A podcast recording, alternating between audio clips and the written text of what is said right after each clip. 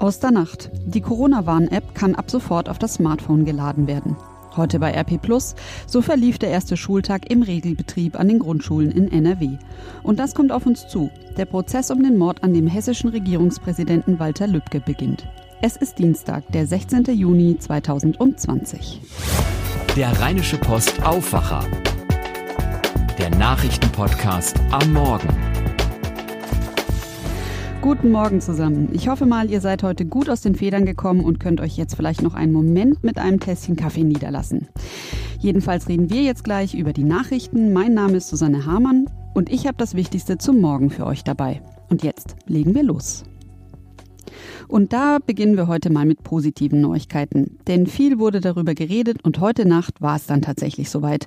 Die Corona-App ist an den Start gegangen.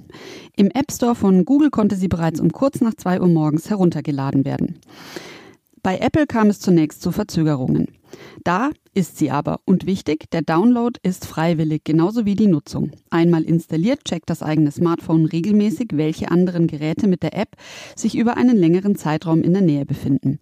Wird man selber positiv getestet, kann man dann freiwillig sein Testergebnis an alle anderen Geräte melden, die länger mit einem zusammen waren. Und auch man selbst kann natürlich gewarnt werden. Das Ding ist, damit das so richtig funktioniert und andere Kontaktbeschränkungen ersetzt, müssen mindestens 60 Prozent der Bevölkerung die App installieren. Kann das funktionieren? Dazu unsere stellvertretende Chefredakteurin Eva Quadbeck. Diese 60 Prozent zu erreichen sind sehr schwer. Eine Umfrage sagt, dass etwa 40 bis 50 Prozent der Bevölkerung bereit sind, sich diese App draufzuladen. Und ja, es hat eine lange Entwicklungsphase gegeben. Es hat aber in der Öffentlichkeit keine wirklich äh, ja zersetzende oder kontroverse oder total negative Debatte gegeben, sondern es war ja die Bundesregierung selbst, die das, äh, die immer wieder auf die Bremse gegangen ist mit dem Hinweis, wir wollen den Datenschutz gewährleisten. Ich könnte mir schon vorstellen, dass sich doch auch eine Menge Leute überzeugen lassen. Also dass sicherlich das in die Millionen gehen wird von denen, die sich die App runterladen. Aber solange es eben nur in die Millionen geht und nicht diesen kritischen Wert von 60 Prozent der Bevölkerung erreicht, ist die App eben auch nur ein Hilfsmittel von vielen, um Corona einzudämmen. Ausführlich vorgestellt haben wir die App gestern schon und zwar in Coronavirus in NRW, unserem Podcast am Nachmittag. In dem schauen wir heute Nachmittag dann darauf, wie der Start der App gelaufen ist, denn die Bundesregierung, das Robert Koch Institut und die beauftragten Unternehmen SAP und Deutsche Telekom stellen die App heute um 10.30 Uhr offiziell vor. Die Folgen von Coronavirus in NRW, die Lage am Abend findet ihr hier im Feed vom Aufwacher Podcast und auf RP Online. In der Nacht zu Dienstag wurde es nun klar, US-Präsident Donald Trump will Deutschland tatsächlich mit einem Teilabzug der US-Truppen für die aus seiner Sicht weiterhin zu geringen Verteidigungsausgaben bestrafen. Bislang wurde dieser Plan nur über Medienberichte bekannt. Der Präsident hatte sich nicht konkret dazu geäußert. Nun sagte Trump im Weißen Haus, die Zahl der US-Soldaten in Deutschland werde auf 25.000 reduziert. Zur Begründung sagte er, die Bundesregierung weigere sich, Verteidigungsausgaben in einem Maße zu erhöhen, die das selbstgesteckte NATO-Ziel erreichen würden. Derzeit sind rund 34.500 US-Soldaten in Deutschland stationiert. Trump sprach von 52.000 Soldaten. In dieser Zahl dürften rund 17.000 amerikanische Zivilisten im Dienst der US-Streitkräfte enthalten sein. Wegen der Coronavirus-Pandemie wird die Oscar-Gala im kommenden Jahr um acht Wochen verschoben. Das hat die Filmakademie in Beverly Hills verkündet. Ursprünglich sollte die Show am 28. Februar 2021 stattfinden.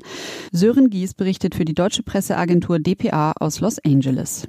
Sören, die Oscars 2021 sind zwar verschoben, aber zum Glück ja nicht abgesagt. Wann sollen sie denn nun stattfinden? Also die 93. Oscarverleihung, die soll jetzt am 25. April über die Bühne gehen, einen Sonntag wie üblich. Ist übrigens die insgesamt vierte und längste Verschiebung in der Oscar-Geschichte. Das erste Mal war 1938 nach der großen Flut hier in L.A. Damals wurde um eine Woche verschoben. 30 Jahre später dann, 68, wurde die Gala um zwei Tage verschoben nach dem tödlichen Attentat auf Bürgerrechtler Martin Luther King. Naja, und 81 gab es nach dem dem Anschlag auf Präsident Reagan eine Verschiebung um 24 Stunden. Die Kinos mussten ja auch dicht machen wegen Corona. Wie ist das denn jetzt eigentlich mit der Qualifikation für die Oscars? Da gibt's auch eine Verschiebung. Die Frist für die Zulassung von Filmen wurde bis Ende Februar verlängert. Der Academy geht es darum, genug Spielraum zu schaffen, um unterbrochene Produktionen zum Beispiel zu Ende zu bringen und zu veröffentlichen. Es gehe darum, dass die Filmschaffenden nicht für etwas bestraft werden, über das sie keine Kontrolle haben, steht in der Erklärung. Und wie steht es mit den anderen Awardshows? Gute Frage. Die Golden Globes zum Beispiel, die kommen ja immer vor den Oscars und äh, hätten an sich am ersten oder zweiten Sonntag im Januar verliehen werden müssen dann nächstes Jahr. Noch gibt's keine Neuigkeiten über eine eventuelle Verschiebung der Show, aber ich vermute mal, dass die dahintersteckende Vereinigung der Auslandspresse in Hollywood auf das Signal von den Oscars gewartet hat und die werden jetzt fieberhaft ihren Terminkalender checken. Die Grammys sollen übrigens wie geplant am 31. Januar steigen. Sören Gies, vielen Dank. Und das lest ihr heute bei RP Plus. Gestern war ja der Start für den Regelbetrieb in den Grundschulen in NRW. Allerdings gestaltete sich der alles andere als einfach. Das berichtet Kirsten Bialdiger, unsere Chefkorrespondentin für Landespolitik. In vielen Einrichtungen konnte der volle Umfang der Unterrichtsstunden nicht erreicht werden. Das ergaben Rückmeldungen aus den Schulen in der Region. Anna Jansen, Rektorin der St. Michael Grundschule in Kleve-Reichswalde, sagt etwa, Zitat, Herausforderungen gibt es. Es ist schwierig, Fachunterricht stattfinden zu lassen, da dieser ja nicht von allen Lehrern erteilt werden darf. Bis zu den Sommerferien improvisieren wir, aber danach wird es schwierig. Nicht jeder ausgebildete Mathelehrer kann auch Englisch unterrichten. Auch Irbit Ludwig, Schulleiterin der Astrid Lindgren Schule in Monheim, stellt den pädagogischen Nutzen der Schulöffnung für zwei Wochen vor den Ferien in Frage. Zitat Eine Woche gewöhnen Sie sich an die neuen Regeln, die zweite Woche geht es darum, das Schuljahr abzuschließen und nicht mehr benötigte Dinge mit nach Hause zu nehmen. Der Aufwand dafür sei hoch, immerhin glaubt sie an einen positiven Effekt für die emotional-soziale Seite. Den Regelbetrieb ohne Einhaltung der Abstandsregeln in den Grundschulen hatte NRW-Schulministerin Yvonne Gebauer kurzfristig angeordnet und sich dabei auf eine Stellungnahme vom Ärzteverband gestützt. Am Montag berief sich die Ministerin zudem auf weltweite Studien, Zitat, die allesamt das kaum vorhandene Infektionsgeschehen in dieser Altersgruppe bestätigen. Christian Drosten, Virologe an der Berliner Charité, war dagegen kürzlich zu der Einschätzung gelangt, dass es keine belastbaren Belege dafür gibt, dass Kinder bis zum Alter von zehn Jahren weniger ansteckend sind. Bleiben wir noch etwas beim Thema Corona und dabei, auf welche Weise sich das Virus verbreitet. Denn das Virus dringt vor allem über die Nasenhöhlen in den Körper ein und vermehrt sich dort auch stark. Das haben jetzt mehrere Studien nachgewiesen. Mein Kollege Wolfram Görz hat sich für RP Plus genauer damit beschäftigt. Denn verwunderlich ist es schon, obwohl die meisten Covid-19-Patienten zuerst über Probleme in Hals und Rachen berichten, sind sich die Forscher einig. Das Einfallstor für das Virus ist die Nase. Jetzt haben Untersuchungen mit speziellem Licht gezeigt, woran das liegt. In den Zellen der Nasenschleimhaut sind mehr Rezeptoren vorhanden, an die sich die Viren heften können, als in den Zellen des Rachens und der Bronchien. Und wenn sich Viren in der Nase massiv vermehren, gibt sie die Erreger beim Ausatmen auch wieder frei und zwar in beträchtlicher Menge. Für unseren Alltag bedeuten die neuen Erkenntnisse vor allem, dass der Mund-Nasenschutz richtig getragen werden muss. Wer ihn nur über den Mund zieht, der lässt einen Zu- und Ausgangsweg für Viren offen. Das kann tatsächlich fatale Folgen haben, sagt Professor Martin Westhofen von der Uniklinik Aachen. Das Problem, man muss ja nicht nur niesen, um Erreger an die Luft zu befördern, auch der natürliche Atemvorgang durch die Nase befördert Tröpfchen und Aerosole an die Außenwelt. Übrigens erklärt der Forscher aus Aachen auch, warum es nach Chorproben immer wieder zu Corona-Ausbrüchen gekommen ist. Der Grund sind sogenannte Frikative. Bei diesen Reibelauten handelt es sich um bestimmte Konsonanten. Bei ihrer Artikulation werden Engstellen gebildet, die die ausströmende Luft verwirbeln und den Reibelaut erzeugen. Beispiele für Frikative sind die deutschen Laute, die als S, F oder V geschrieben werden. Gekoppelt mit der starken Ausatmung und Artikulation beim Gesang wird der Mund im schlimmsten Fall quasi zu einem Corona-Ventilator.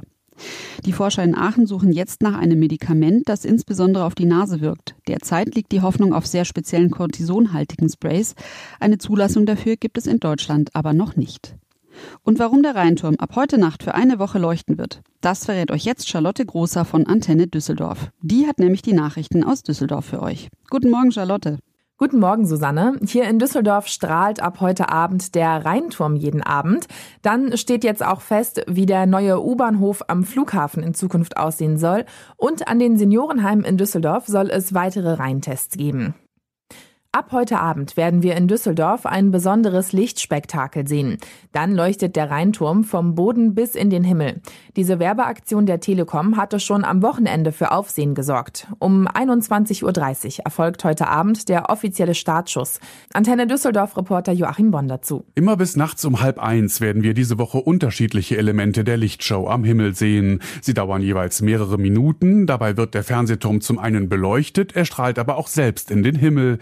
Damit wirbt die Telekom für ihr neues 5G-Netz. Seit einer Woche hat eine Düsseldorfer Agentur dafür ihre Technik aufgebaut. Tests am Wochenende hatten viele an den Rheinkometen erinnert. Dessen Macher haben sich im Vorfeld eindeutig von dieser Werbeaktion distanziert. In vier Jahren sollen wir mit der neuen Stadtbahn U81 direkt zum Flughafen fahren können. Die Linie verbindet den Airport mit der Messe, der Arena und der Innenstadt. Ab heute können wir schon sehen, wie der neue U-Bahnhof im Flughafen dann aussehen wird. Der Siegerentwurf und alle weiteren Beiträge eines Kunstwettbewerbs werden im Stadtmuseum ausgestellt. Demnach hat der Entwurf Frequencies der Düsseldorfer Künstlerin Anna Vogel den Zuschlag bekommen. Er zeigt unter anderem viele wellenförmige Linien, die an den Rhein erinnern sollen. Die politischen Gremien im Rathaus müssen den Plänen jetzt noch offiziell zustimmen. Die U81 soll dann zur Fußball-EM 2024 mit dem neuen Bahnhof an den Start gehen. Der Link zum Stadtmuseum mit den aktuellen Corona-Regeln und ein erstes Foto stehen auf unserer Homepage bei den Nachrichten. Besucherboxen, Zelte oder umgebaute Speisesäle. So versuchen Senioren und Pflegeheime in Düsseldorf, ihre Besuchskapazitäten auszubauen. Aufgrund des Infektionsschutzes sind direkte Kontakte mit Angehörigen oder Freunden nach wie vor verboten. Um weitere Sicherheit im Zusammenhang mit Covid-19 zu bekommen, werden gerade Reihentestungen für die Heime koordiniert. Andrea Patt vom Seniorenzentrum Grafenthal hat ihre Einrichtung bereits angemeldet. Die ähm, Reihentestungen werden gerade mit dem Gesundheitsamt äh, abgesprochen und die Mitarbeiter und Bewohner, mit denen ich bisher gesprochen habe, die sind davon begeistert und die wünschen sich das auch, weil es einfach ein Stück Sicherheit dann auch bietet. Das Düsseldorfer Gesundheitsamt hat alle Pflegeeinrichtungen angeschrieben, um bis Mitte Juli Tests zu vereinbaren. Das war soweit der Überblick aus Düsseldorf. Weitere Meldungen gibt's auch immer um halb bei uns im Radio oder auf antennedüsseldorf.de zum Nachlesen. Vielen Dank, Charlotte Großer. Schauen wir noch auf die wichtigsten Termine des Tages. Vor dem Oberlandesgericht Frankfurt startet heute einer der wichtigsten Mordprozesse des Jahres. Der mutmaßliche Mörder des Kasseler Regierungspräsidenten Walter Lübcke muss sich vor Gericht verantworten, außerdem auch ein wegen Beihilfe Angeklagter. Die beiden haben eine rechtsextremistische Vergangenheit. Vor gut einem Jahr war Lübcke erschossen auf der Terrasse seines Wohnhauses gefunden worden. Eva Kraftschick berichtet für die deutsche Presseagentur dpa. Eva, es geht um den ersten Fall, bei dem in Deutschland der Nachkriegszeit ein mutmaßlicher Rechtsextremist einen Politiker erschossen haben soll. Wie groß wird der Prozess? Ja, das ist ein großer Prozess, natürlich von der Bedeutung und vermutlich auch ein langer Prozess. Der ist erstmal bis Ende Oktober terminiert, an zwei Tagen in der Woche.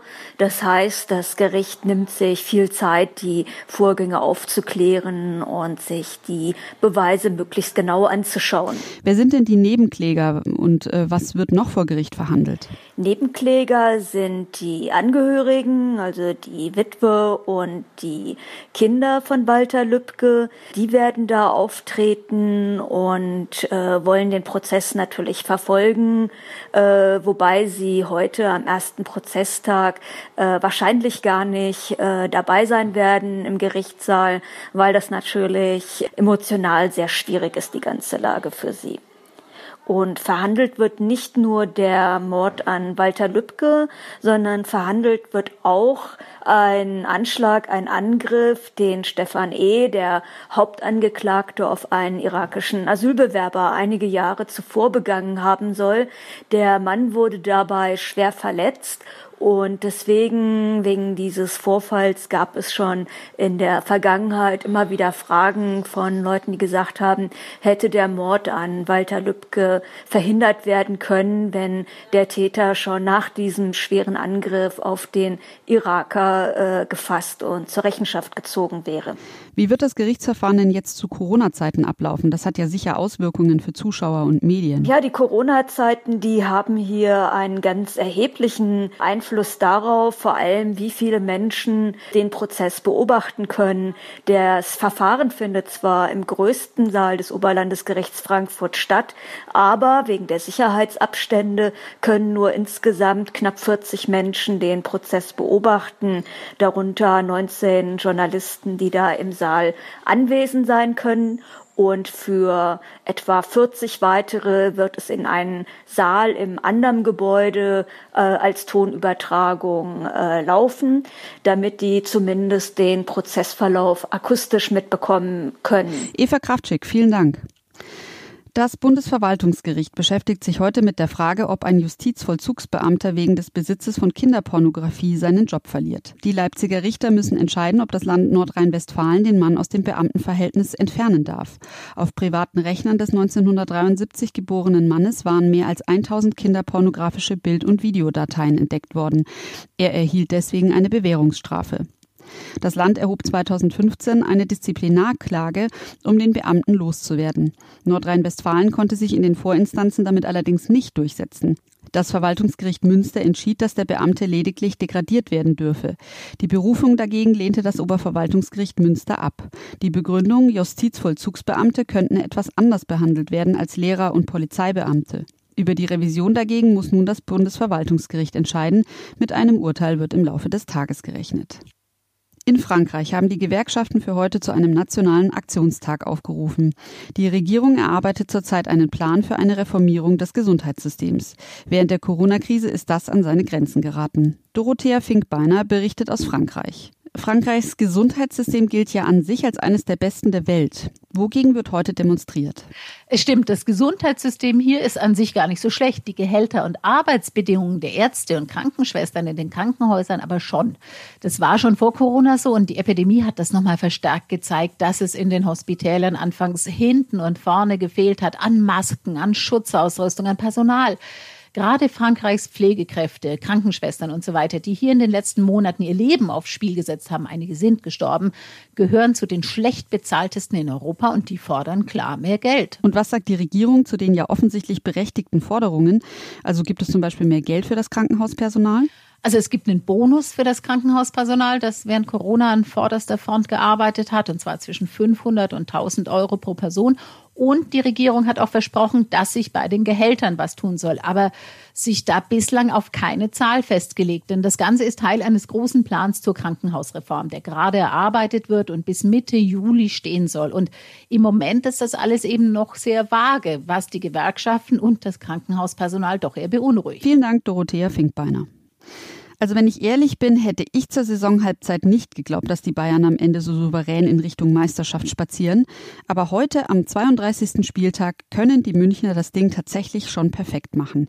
Mein Kollege Sebastian Musemann weiß genau wie. Sebastian, was muss passieren, damit die Bayern heute Abend die Meisterschaft feiern dürfen? Ja, das ist eigentlich ganz einfach. Die Bayern müssen das Spiel gegen Bremen gewinnen. Dann könnte Dortmund die Münchner nicht mehr einholen und die Bayern wären zum achten Mal in Folge Meister.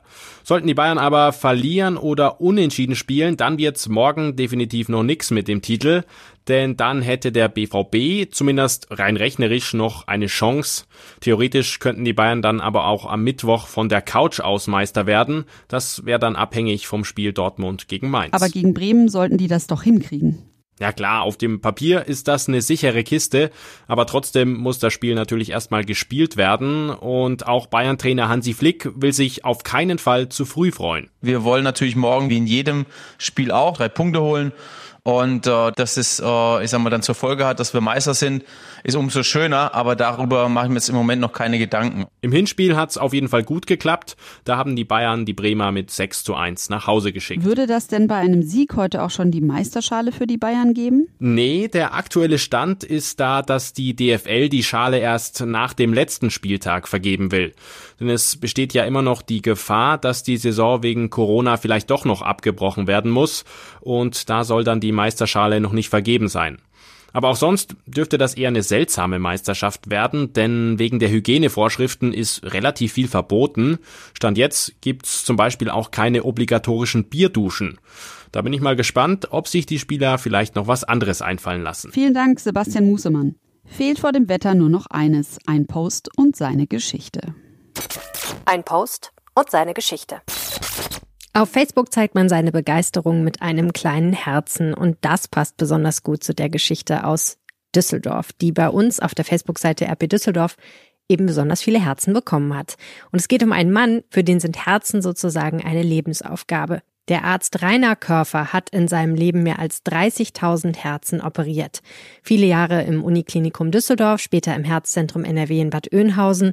Jetzt mit 78 Jahren schlägt er ein neues Kapitel auf. Der Düsseldorfer Mediziner entwickelt gemeinsam mit einem Team aus Ingenieuren und Technikern Ein Lebensretter, auf den viele Patienten warten, nämlich ein neuartiges Kunstherz. Dahinter steht eine traurige Statistik. Mindestens 1000 Menschen in Deutschland brauchen ein neues Herz jedes Jahr, aber es werden nur zwischen 300 und 400 jedes Jahr transplantiert. Deswegen sterben viele Menschen, während sie warten. Und jetzt will Körfer eben mit seinem Kunstherz viele dieser Menschenleben retten. Eine Geschichte, die viele tausend Menschen auf Facebook erreicht hat und neben Herzen auch erstaunte Gesichter geerntet hat. So, und jetzt noch der Blick gen Himmel. Und da bleibt es trübe, aber mild. Es ist bewölkt und regnerisch. Am Nachmittag könnte es auch stärker regnen. Dafür bleiben die Temperaturen bei rund 22 Grad. Eine Unwetterwarnung gab es zumindest am Morgen nur für den Alpenrand. Das war der Rheinische Postaufwacher vom 16. Juni. Mein Name ist Susanne Hamann und jetzt wünsche ich euch einen gelassenen Start in den Tag. Mehr bei uns im Netz www.rp-online.de